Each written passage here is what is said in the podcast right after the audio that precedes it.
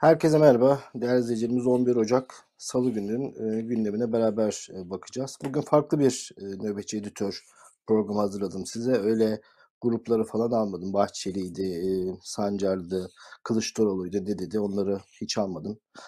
Zaten her hafta benzer şeyler söylüyorlar. Bugün cümleler değişiyor. E, bugün aslında çok çok üzgünüm. Yani derlediğim haberlerde buna göre olacak. Böyle Bugün o haberleri beni e, çok sarstı. E, zaten her geçen gün Türkiye'de benzer haberler alıyoruz ama bugün nedense çok herhalde kötü. Ben de etkilendim. İşimiz o olmasına rağmen zaman zaman bizim de bazen e, yenik düşürüz uygularımıza. Yoksa bütün hayatımız bunlar geçtiği için genelde bu tür haberler bizi çok etkilemez. O yüzden gazeteci milleti biraz daha soğukkanlıdır. Daha böyle herkesin duygusal yaklaştığı haberlerde çok daha rahattır. İşimiz bu olduğu için dün geceden beri Enes Kara tıp öğrencisinin intiharından beri çok canım sıkkın üzür üzün başka ölüm haberleri geldi. Çok klişe bir laf vardır hani bir ülkeyi tanımak istiyorsanız insanların nasıl öldüğüne bakın diye. Bugün öyle ölüm haberleri aldık ki ülke adına çok fikir veriyor. Kadın cinayeti var, ırkçı cinayet var, tıp öğrencisinin intiharı var, mülteci işte ırkçı cinayet dediğim o futbolcunun hayatını kaybetmesi var. Bugün genç insanların e, ölümlerine yaşadığımız bir gün oldu. O yüzden siyaset vesaire. Tabii ki bütün her şeyin çözümü siyasette de onların ne dediklerini birazcık e, programdan çıkardım.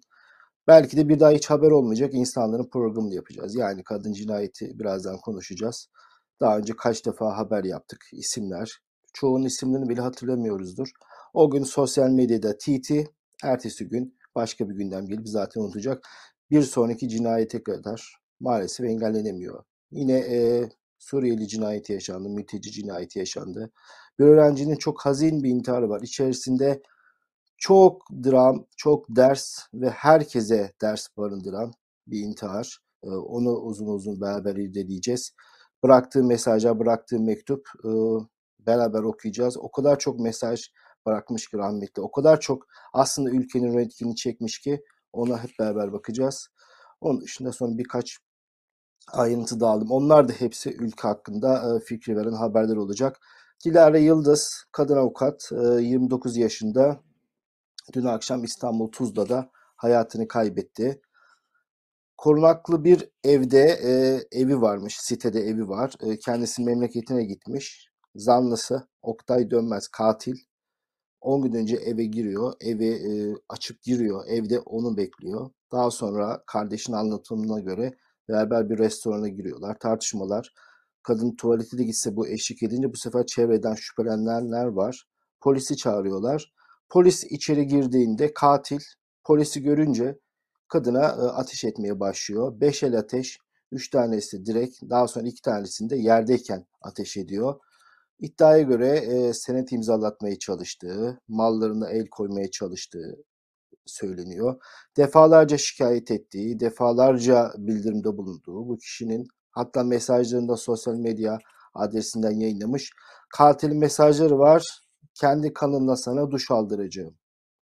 Mesaj bu. Bu laflar Türkiye'de bu magandaların, bu serserinin, bu mafya vari adamların, kimisi şu an itirafçı oldu, ifşaatçı oldu. Onların ifadeleri, e, kriminalde karanlıkta bir tip katil ve avukat 29 yaşında hayatını kaybetti maalesef. Bu e, bugün TT Dilara Yıldız olarak sosyal medyada karşısında çıkarsa bu hayatını kaybetmiş bir avukat. Ya bir avukat öldürdü, bir hukukçu. Hani normalde düşünürseniz e, daha böyle e, güvenlik güçlerine e, irtibatının daha fazla olabileceğini düşündüğünüz, en azından kendisini koruyabileceğini gibi fiyat üzerinde söylüyorum. Kişi dahi, kadın dahi cinayeti kurban gidiyor bu ülkede. Bu ilk ölüm haberi buydu haber taşıyacağımız. İkincisi Suriyeli şu an işte arkadaşlar sosyal medya mesajlarına katilin kendisine yolladığı anonim hesaplardan mesajları yolluyormuş. Uzun bir metin. Küfürler var işte size bahsettiğim kanından duş alacağım. Bir avukat hayatını kaybetti. Bir diğer ölüm haberi, diğer cinayet haberi e, Suriyeli mülteci genç. Şimdi e, Bayrampaşa'da bir apartmanda kalıyormuş 4-5 arkadaşıyla beraber. Yüzü kar maskeli kişiler grup halinde geliyorlar. Güven, herhalde apartmanın girişinde bir kamera var. Çünkü birazdan yaşadıkları yer gelince öyle çok mata bir yer olmadığını göreceksiniz.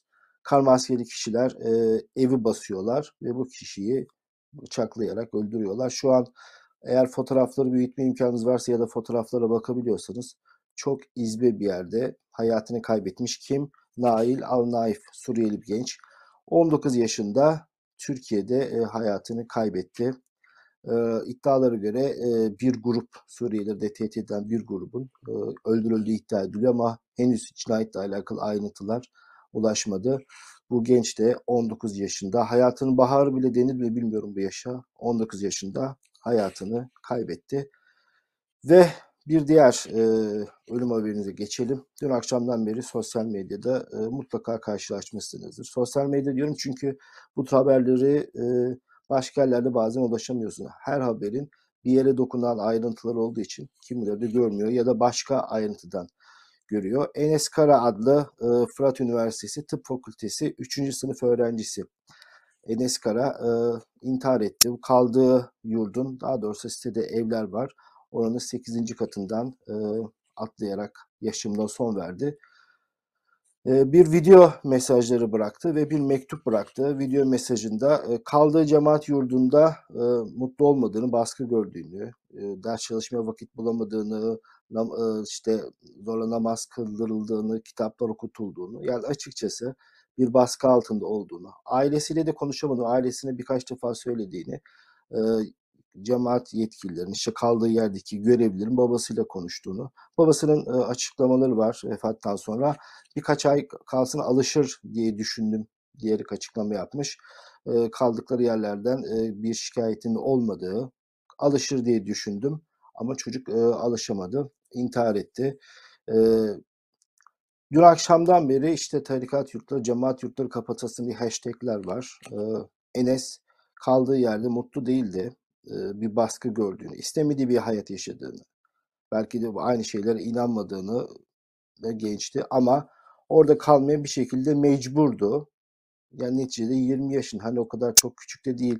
Erkek çocuğusun kaçar gidersin öyle bir sistem var öyle bir düzen var ki 20 yaşındaki genç de dahi bir istemediği bir yerde yaşamaya, baskı gördüğü yerde yaşamaya mecbur bırakılıyor ve sonucunda e, intihar etti. Ayrıca da bir not bırakmış. Sadece video mesajları değil. Video mesajlarını izlersiniz. Çok e, dramatik. E, özellikle vasiyet kısmını izlemenizi isterim. Annesine bir birikmiş parası varmış. Onunla annesine fırın almasını e, istiyor. Bir e, evde fırın eskimiş. E, yenilenmesiyle alakalı bir tartışma çıkmış. O e, bırakacağı parayla annesine bir fırın almasını ve bir kız kardeşine ki onun da baskı gördüğünü, onun da istemediği halde İmam Hatip'e gittiğini, o da büyüdüğü zaman istemeyeceği bir bölümde okuyacağını, istemediği yerlerde kalacağını söylüyor.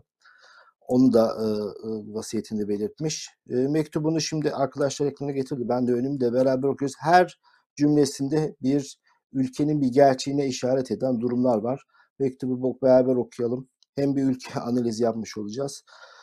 Ee, internette anonim olarak tanıştığım birine attığım mesajları birleştirdim. Video çektim. Yazıya gerek duymamıştım ama böyle daha iyi anlarsınız. Diyor ki ya nereden başlasam bilemiyorum. Şöyle diyeyim tıp okuyorum ve notlarım berbat bir durumda.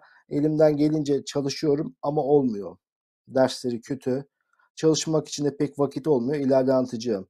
Çalışmaya vaktim olmadığı dediği kaldığı yurtta e, bir türlü kendi programını yapamaması işte e, namaza gitmeleri, kitap okumaları, haftada bir gün e, misafirler geliyormuş. Onlardan dolayı vakit kalmıyor. Zaten e, sabah uyanmak için yatması gerekiyor. Bütün gün okuldayım. Bir türlü ders çalışmaya fırsat bulamıyorum diyor. Bir öğrenci yurdu. Niye öğrenci yurdunda kalın? İnsanlar ders çalışabilmek için, sıra okullarını devamlı bilmek için yurtta kalıyor ama ders çalışmaya vakti olmadığı bir yer. Diyor ki e, sınıfa geçemeyeceğim bu gidişle büyük bir e, karamsarlık kaplamış. Hadi daha kolay bir üniversiteye geçtim. O kısaltmalar yanlış ben uzun halini okuyorum. Hadi daha kolay bir üniversiteye geçtim. Daha kolay bir tıp fakültesini kastediyor. Mezun olunca TUS var. Biliyorsun doktorlarda tıpta uzmanlık sınavı. Oldukça zor bir, stresli bir sınav. Ee, çok uzun süre çalışıldı. Zaten tıp okumak oldukça zor.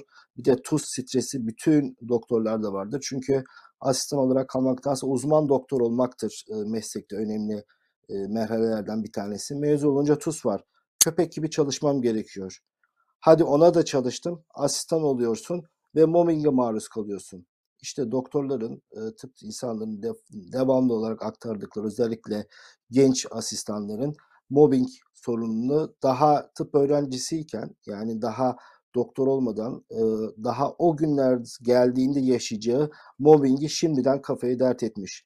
Uzun sürelerde sıkça nöbet tutuyorsun. Bu da e, mesleğin en büyük sorunlarından bir tanesi. Hatırlarsın yakın zamanda uzun nöbet kaldığı için trafik kazasında genç bir doktor hayatını kaybetmişti. Yok o kadar uzun nöbet kalmadı falan demişti. Giriş çıkış kartlarından 30 saate yakın hastanede kaldığı çıkmıştı ve bu nöbet sorunu çok ciddi bir sorun.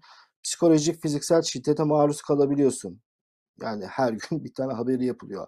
Hasta doktor ilişkilerinde doktorların uğradığı şiddet ile alakalı yeni sokak röportajında bu dönemdeki en büyük zenginliğin doktorları darp etmek olduğunu söyleyen bir insanların olduğu bir ülkede doktorluk yapıyorsunuz. Psikolojik şiddete maruz kalabiliyorsun. Daha da uzak kısacası insanlı şartlarda çalışmıyorsun. Şimdi düşünün e, doktorluk ki e, Türkiye'de cazip bir meslektir. Doktor olduğun zaman hayatının kurtulduğunu düşünür insanlar. Prestijli bir meslektir. E, dünyanın her yerine yapılabilecek bir meslektir. Ama doktor olunca insancıl şartlarda çalışamıyorsun. Genç, rahmetlinin mektubundan. Gençliğini çürütmenin, emekliliğini karşılığını alamıyorsun. Uzun yıllar okuyacaksın, kendi gençliğini çeksin, alamıyorsun. Sorunlar uzman olunca da bitmiyor. Hani demiştik ya TUS'u kazanmak çok önemli, o uzmanlığı almak çok önemli. Sorunlar uzman olunca da bitmiyor. Bitse bile hayatımın önünde 10 yıla tekabül ediyor. Yani 10 yıl okuyacağım ancak 10 yıl sonra işte 28-30'lu yaşlarda bu şeyi kazanacağım. Aldığım maaş 8 bin hadi olsun 10 bin yoksulluk sınırını bile geçemiyor. Düşünebiliyor musunuz? Doktor olduğunda dahi kazanacağı maaşla insancıl bir şekilde geçinemeyeceğini söylüyor. Ki Türkiye gerçeği bu. 8 bin 10 bin ki bu maaş alamayanlar da var ki de burada doktorları düşündüğün zaman 8 bin 10 bin nedir ki? Yoksulluk sınırını bile geçemiyor. Yani onca yıl çalışacaksın, didineceksiniz. Aldığınız maaşla anca geçinebileceksiniz. Tıp okuyan konuştuğum herkesin hedefi yurt dışına gitmek zaten. Tıp okuyan herkes yani neticede genç arkadaşlarını kastediyor. Herkesin hedefi yurt dışına gitmek. Yani Türkiye'de gençlerin önünde hiçbir umut ışığı kalmamış. Yani ülke ne kadar bir cehenneme dönüşmüş, ne kadar bir kara saban gibi üzerlerine basmışsa diyor ki okuyan herkesin amacı yurt dışına gitmek. Bu sadece tıp öğrencilerinin değil, yakında birkaç araştırma e, Türkiye'nin önüne gelen 5 üniversitesinin bilgisayar mühendisliğinde okuyan öğrenciler arasında bir anket yapmışlar. %85 olayında herkes yurt dışına gitmek istiyor. Yani hiç kimse ülkede kalmak istemiyor. Bu çok utanç verici. Şimdi bunu çok siyasi olarak nankörler vesaire gibi saçma sapan yaklaşılanlar var. Birazdan onlarla alakalı da Enes bir şeyler söyleyecek. Öyle değil. Ülkeyi yaşanmaz bir hale getirdiniz. İşte tıp öğrencisi dahi, bilgisayar mühendisi öğrencisi dahi ki bunlar e, kağıt üstünde prestijli meslekler ve kazancı iyi olan meslekler. Bu gençler dahi ülkede durmak istemiyor. İnternette azıcık araştırırsan az buçuk anlarsın doktorların durumunu. İşte bu bütün kötü haberleri vesaireleri kastediyor. Bunu ek olarak dersleri anlamıyorum, ilgim alakam yok falan tıpa karşı. Yani tıp okumak da istemiyor aslında. Yani evet derslerde başarısız olduğunu anlatıyor ama zaten tıpa karşı bir ilgisinin olmadığını söylüyor. Yine istemediği bir bölümde okuma. Bu üniversitelerde çok sıkça karşılaştığımız gençler durumlardan bir tanesi. Bunların hepsini analiz edeceğiz. Başka bölüme geçsem, hani tıptan sıkıldım, tıpı sevmiyorum. Başka bir bölüme geçsem ki üniversite arası, bölümler arası geçiş var biliyorsunuz. İşsizlik, düşük maaş olmak üzere bir sürü sorun. Yani tamam e, tıp dişimi sıkayım neticede doktor olunca öyle ya da böyle e, hayatım kurtulabilir. Hadi tıp okumayı sevmiyorum başka bir mesleğe bölüme geçsem orada çok vasıfsız bir şekilde işsiz olacağını düşünüyor. Ki Türkiye'de bu milyonlarca gencin e, kaderi üniversiteyi bitirmiş olmak iş anlamına gelmiyor. Çünkü o kadar çok üniversite sayısını arttırdılar. Genç o kadar çok bölüm açtılar. Apartman üniversiteler açtılar ki üniversite mezunu olduğunuz zaman da işsizsiniz. Düşük maaş olmak üzere başka bir sürü sorun. Devlette çalışmak istersen ki e, devlete girmek bir şekilde kurtuluştur diye bir düşünce var ya herhalde o bilinç altında her Türkiye vatandaşında olduğu gibi onda da var. Devlette çalışmak istersen torpilin yoksa mülakatta eliyorlar zaten. Yani devlete girmeniz için torpiliniz olması lazım. Siyasi bir e, bağlantınız olması lazım. E, torpilin yoksa mülakatta hani şu son zamanlarda mülakatta elenme KPSS birincileri var. Hatta bir kişinin e, mesajı sosyal medyada feveran uyandırmıştı. KPSS'de birinci olmuş kız. Zannediyorum coğrafyada benzer bir alan ve başvurduğu alanda da doktora yapıyor. Diyor ki ya beni hangi kriterle elediniz?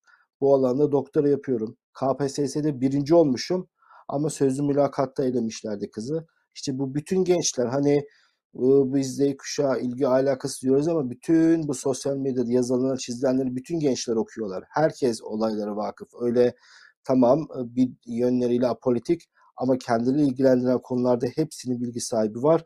Ve öyle ki Enes mektubunda geç tavır olunca bulamazsam mülakatta eliyorlar diyor. Bunların okuduklarımın her biri bir siyasi soruna denk geliyor değerli izleyicilerimiz. Yani rahmetli intihar mektubu bırakmış her ayrıntısında bir ülke sorununa bir siyasete gönderme yapıyor. Düzgün bir iş falan bulsam ve ülkenin ekonomik durumu ortada. İyi bir iş bulsam ülkenin ekonomik durumu ortada. Herhangi bir gelişmiş ülkede ortalama bir insandan çok daha fakir olacaksın. Yani bir e, ortalama bir Avrupa ülkesinde askeri düzeyde bir geliriniz olduğu zaman yaşadığınız hayatla Türkiye'deki hayatı karşılaştırıyor. Maalesef e, maalesef ki doğru e, ben İsveç'te yaşıyorum. Bu süreçte birçok insan yurt dışına çıktı. Gözlemlediğimiz burada askeri bir gelir elde ettiğiniz zaman yaşadığınız hayat Türkiye'de bazı yerlerin beyaz yakalıların o plazadaki çalışanların hayatlarıyla denk. Sadece askeri bir e, gelirden bahsediyorum. Bir kere yurt dışına çıkabiliyor. Bahçeli ev olma imkanı da arabi imkanı oldukça farklı. E, maalesef e, Türkiye'de e, bu hayata erişebilmek için çok çok yüksek maaşınız elde etmeniz lazım. Ama medeni ülkelerde bunlar ortalama gelir seviyesine sahip insanların ulaştığı bir seviye. Köle gibi çalıştırıp kıt kanaat geçinip buna hayat diyeceksin. Köle gibi çalıştırıp çalışıp olacak herhalde. Kıt kanaat geçinip buna hayat diyeceksin. İşte porsiyonları kısın. Porsiyonları kısın kısmı bu da. Ha paraya düşkün biri değilim ama çabalarının karşılığını Türkiye'de çabalarının karşılığını burası çok önemli. Türkiye'nin süper güç olduğunu, geçmişinin çok daha kötü olduğunu söyleyip duran aptal insanlar. Yani Türkiye bir süper güç olmuş. Hani dünyaya nizamat veriyor. İslam dünyasının lideri, bölgesinde büyük güç gibi e, şeyler var ya, propagandaları var ya işte oraya gönderme yapıyor. Türkiye'nin süper güç olduğunu, geçmişinin çok daha kötü olduğunu söyleyip duran aptal insanlar. Çevremde böyle düşünen biri varsa kusura bakmasın ama benim ailemin tamamı böyle.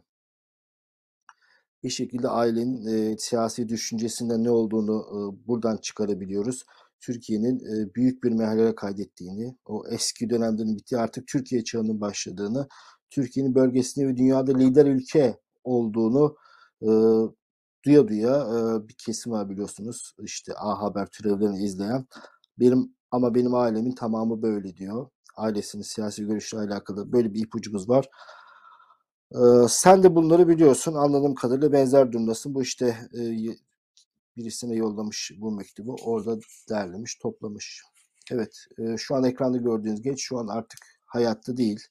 E, bütün bu okuduklarım ve kaldığı yurt hepsi e, üst üste geldiğini gösteriyor. Tek bir sebep e, intihar değil. Şimdi cemaat yurdunda kaldığı için intihar etmemiş. Cemaat yurdunda kalması, intihar etmesinin belki sebeplerinden bir tanesidir. Bunu mutlaka uzmanlar açıklayacak. Cemaat yurdunda kaldığı için tek sebep budur diyemeyiz. Ama e, çocuğun bir baskı gördüğü, ailesiyle iletişim kuramadığı çok açık. Ve e, neticede bu çocuk yok. E, ailesi şikayetçi olmadığını naaş alıp memleketine gitmişler. Dileriz çocukların ölümüne üzülüyorlardır. Çünkü muhafazakar kesimde intihar oldukça utanç verici bir şey. E, çünkü ailenizden birisinin intihar etmesi utanılacak bir şey. Yani e, zavallının yasını tutmazsınız ama intihar etmesinden dolayı utancı duyulur. İnşallah öyle bir şey yoktur. Çocukların ölümüne üzülüyorlardır.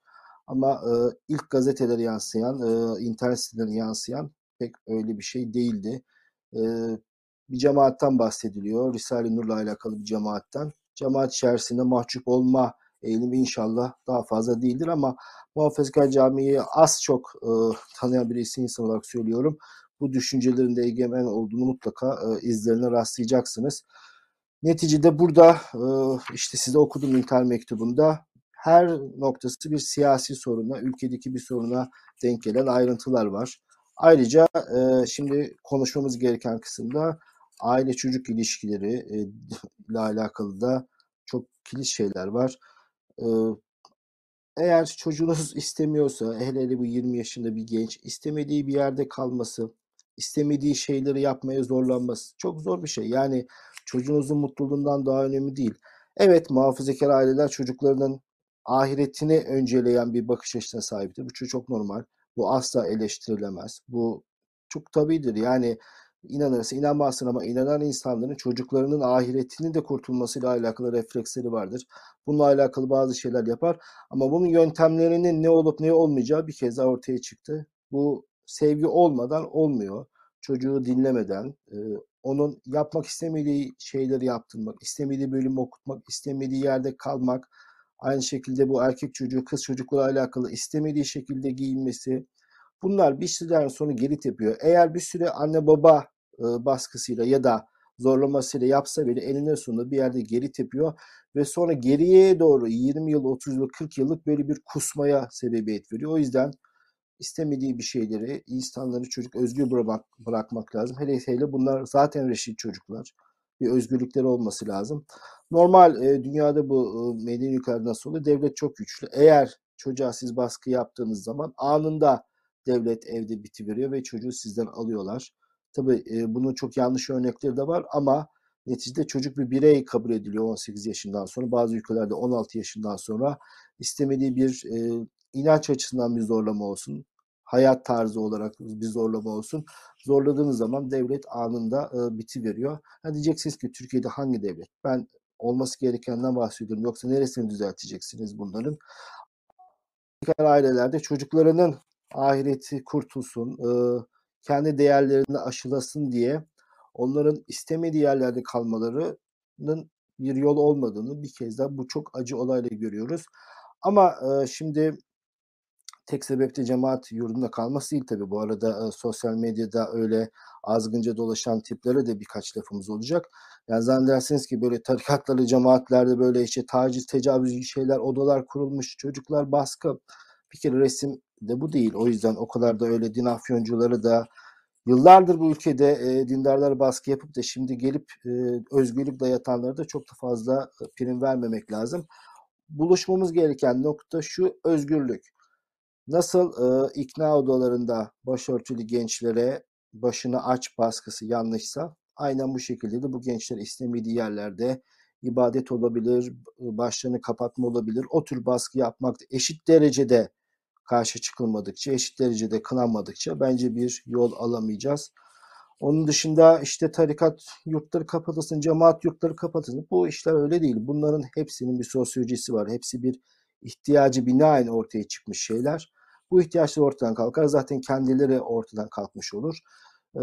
Bir tane çok doğayan tiyatro tweetini gördüm. Orhan Aydın, tarikatlar, cemaatler kapatılsın, mal varlıklarına el konsun herkes atamamış Erdoğan, herkes atamamış AKP. Tabii gelenek olarak Kemalist gelenek herkese sirayet etmiş. Ya bir üzücü olay yaşanmış daha olayla alakalı sebepler neler, ayrıntılar neler bilmeden cemaat tarikat yurtları kapatılsın. Mal varlıklarına el konsun. Şu mal varlıklarına el konma ne kadar bir fetişist bir yaklaşımmış. Herkes de mal varlıklarına el konsun hastalığı var. Kapatılsın, cemaat kapatılsın, tarikatlar kapatılsın. Bu iş öyle değil. Bu işin çözümü devletin hiç kimseye karışmadığı bir hayat şey yapmadığı, buyurmadığı bir devlete sahip olmamız lazım. Herkes istediği gibi yaşayacak. Herkes istediği gibi giyinecek, herkes istediği gibi yiyecek, yaşayacak. Devlet hiçbir şekilde özgürlük alanına karışmayacak. Böyle bir devlet olsun. Ondan sonra konuşalım. Kaldı ki ister tarikat olarak örgütlenirim, ister cemaat olarak örgütlenirim, ister sendik olarak örgütlenirim, ister mason hocası olarak örgütlenirim. Sana ne? Kimse bir diğerinin nasıl örgütleneceğine ya da nasıl yaşayacağını, nasıl topluluk halinde yaşayacağına karar veremez. Böyle bir hakkı da yok.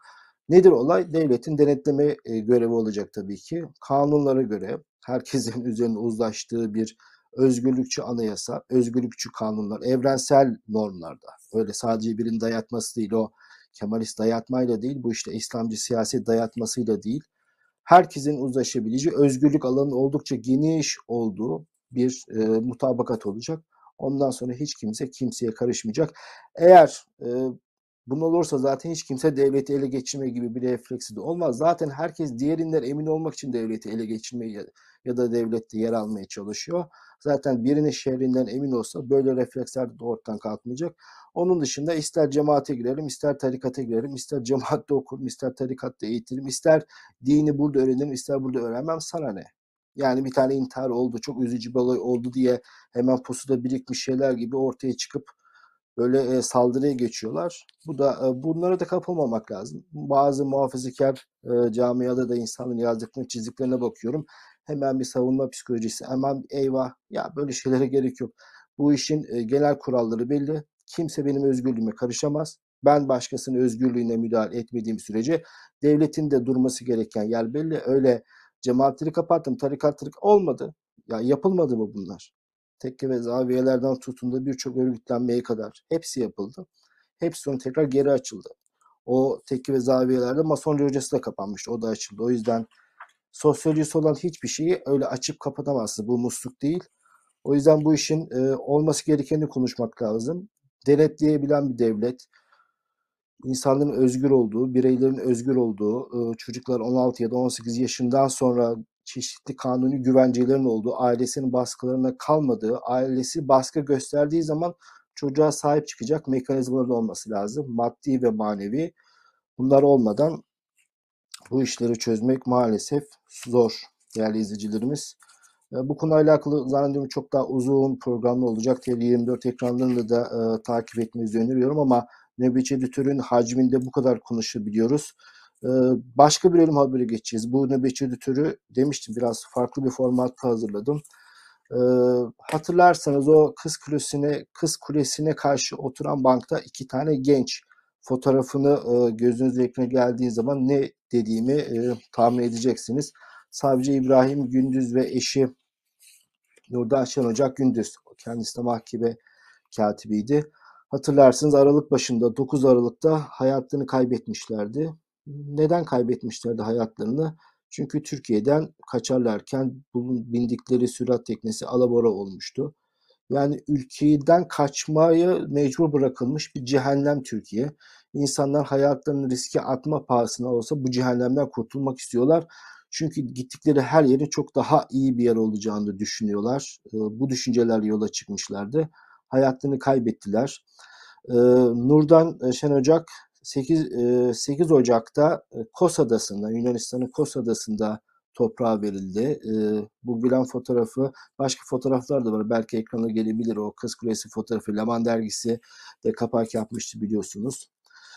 Son bir fotoğraf çektirmişler Kız Kulesi'nde. Hayatını kaybetmişlerdi. Ailesine çok daha iyi bir yere gidiyorum demişti. Bütün doğamız, inancımız çok daha güzel bir yere gitmişlerdir.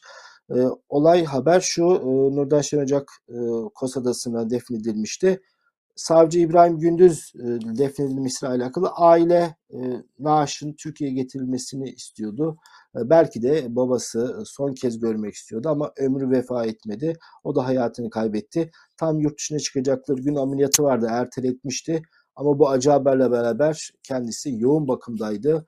E, bazı e, haber kaynaklarına baktım. E, oğlunun vefatını hiç duymadı ama e, ameliyatın iptal edildiği diyerek bildiğini e, biliyoruz, teyit etti, bildim. Baba da e, hayatını kaybetmiş. Oğlunun cenazesine kavuşamadan hem oğlunun hayatta e, hayatını kaybettiğini duydu hem de cenazesini beklerken son kez belki de cenazesini oğlunun e, görmek istiyordu ama babanın da ömrü yetmedi. İşte ülke böyle bir ülke. E, savcı da olsanız, tıp öğrencisi de olsanız, avukat da olsanız bir şekilde bu cehennemde hayatınızı kaybediyorsunuz ve çok acı bir şekilde kaybediyorsunuz. Allah rahmet eylesin diyelim. Tabi bize düşmez, e, bize bu şekilde düşmez ama keşke karı koca e, ayrılmasa, beraber Yunan adasında, beraber öldükleri yerde beraber kalsalar içimizden geçiyor. Ama tabi haddimiz değil ama olsa çok daha güzel olurdu. Ölüm bile ayıramadı. Mezarda da ayrılmasalardı. Günün bir diğer vefat haberi de Konyasporlu futbolcu Ahmet Çalık hayatını kaybetti. Feci bir trafik kazasında aracının 135 metre sürüklendiği haberlerde yer alıyor. Hayatını kaybetti. O da 28 yaşındaydı. Bir futbolcu yaşıtlarının belki birçok insanın hayalini kurduğu bir e, meslek ve kurduğu bir konumdaydı. Galatasaray'da oynamıştı, milli oyuncuydu, genç yaşta başarılar elde etmişti. Futbolcu olduğunu ve Süper Lig'de oynadığını düşünürsek maddi kazancı ortalamanın çok çok çok üstündeydi. Birçok insanın hayalini kurduğu bir yaşam ama e, hayatını kaybetti. Konya Spor Başkanı çok beyefendi bir oyuncuydu. Takımın en beyefendilerinden birisiydi diye bahsetmiş. E, ikindi namazında toprağa verildi.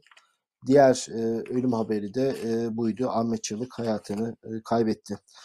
Değerli izleyicilerimiz işte e, nasıl bir ülkeyiz anlatmaya çalıştık. İşte nasıl bir ülke olduğumuzla alakalı şimdi bir fotoğraf gelecek ekranınıza. Zaman Gazetesi yazarları davası vardı. E, mahkumiyete sonuçlandı, bozuldu, tekrar devam ediyor. Şu an tekrar bozulan davanın e, duruşması vardı ve Zaman Gazetesi yazarları tekrar hakim karşısına çıktı. O fotoğraf varsa arkadaşlar e, ekrana onu mümkünse e, büyük verebilirim. Beni de kaldırarak büyük verin. E, orada kimler var hep beraber bakalım. Şahin Alpay var mavi maskeli. Yanında Mümtazer Türkönü var. Ali Bulaç var. Ahmet Turan Alkan var.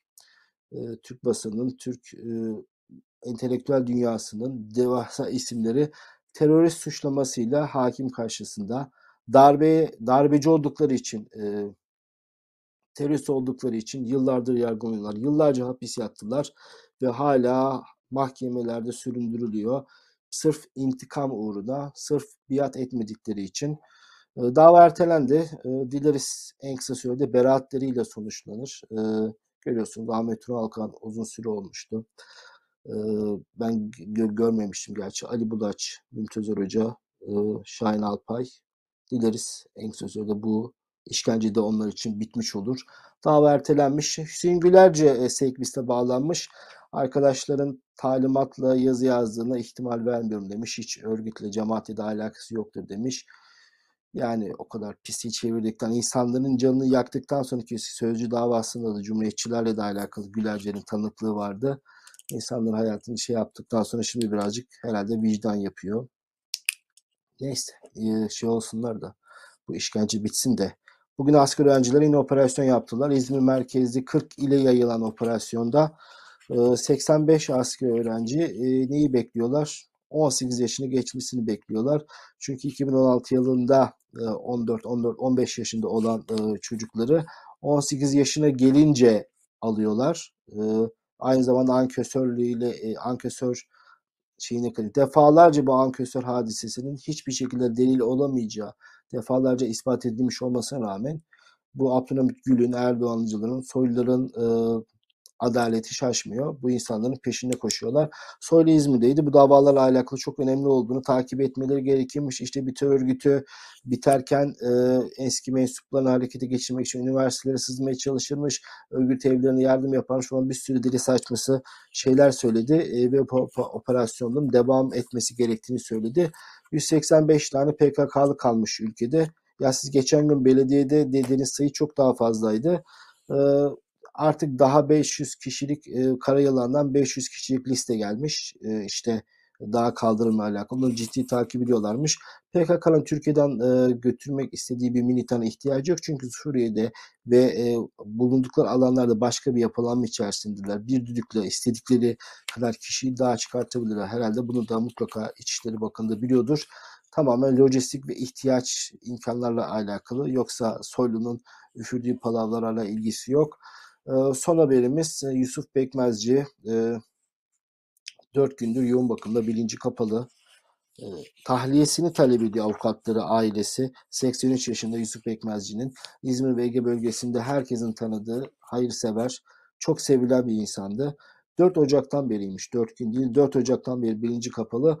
Buna rağmen eldeki deliller gerekçe gösterilerek tahliyesine e, onay verilmemiş. 83 yaşındaki Yusuf Bekmezci'nin e, birçok hasta tutuklu, hükümlü bulunuyor. Bunlar ısrarla içeride tutuluyor. Ne amaçlanıyorsa bununla alakalı.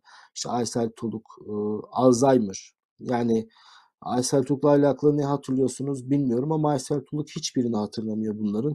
Ve buna rağmen kendi hayatlarını idame ettiremeyen insanlar yani tek başına yaşayamayan insanları cezaevinde tutarak bir düşman hukukum denir. Yani buna hukuk denir mi?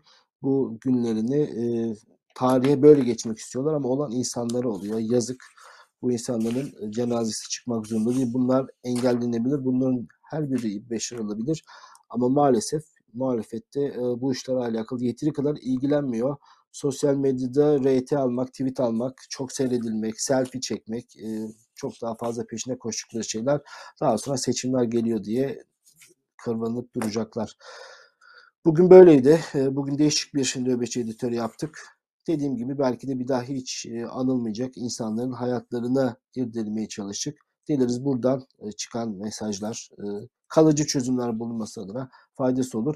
İzlediğiniz için çok teşekkür ederiz. Haftaya tekrar salı günü görüşmek üzere. Yarın başka bir editörde diğer arkadaşlarımız olacaklar. Hoşçakalın.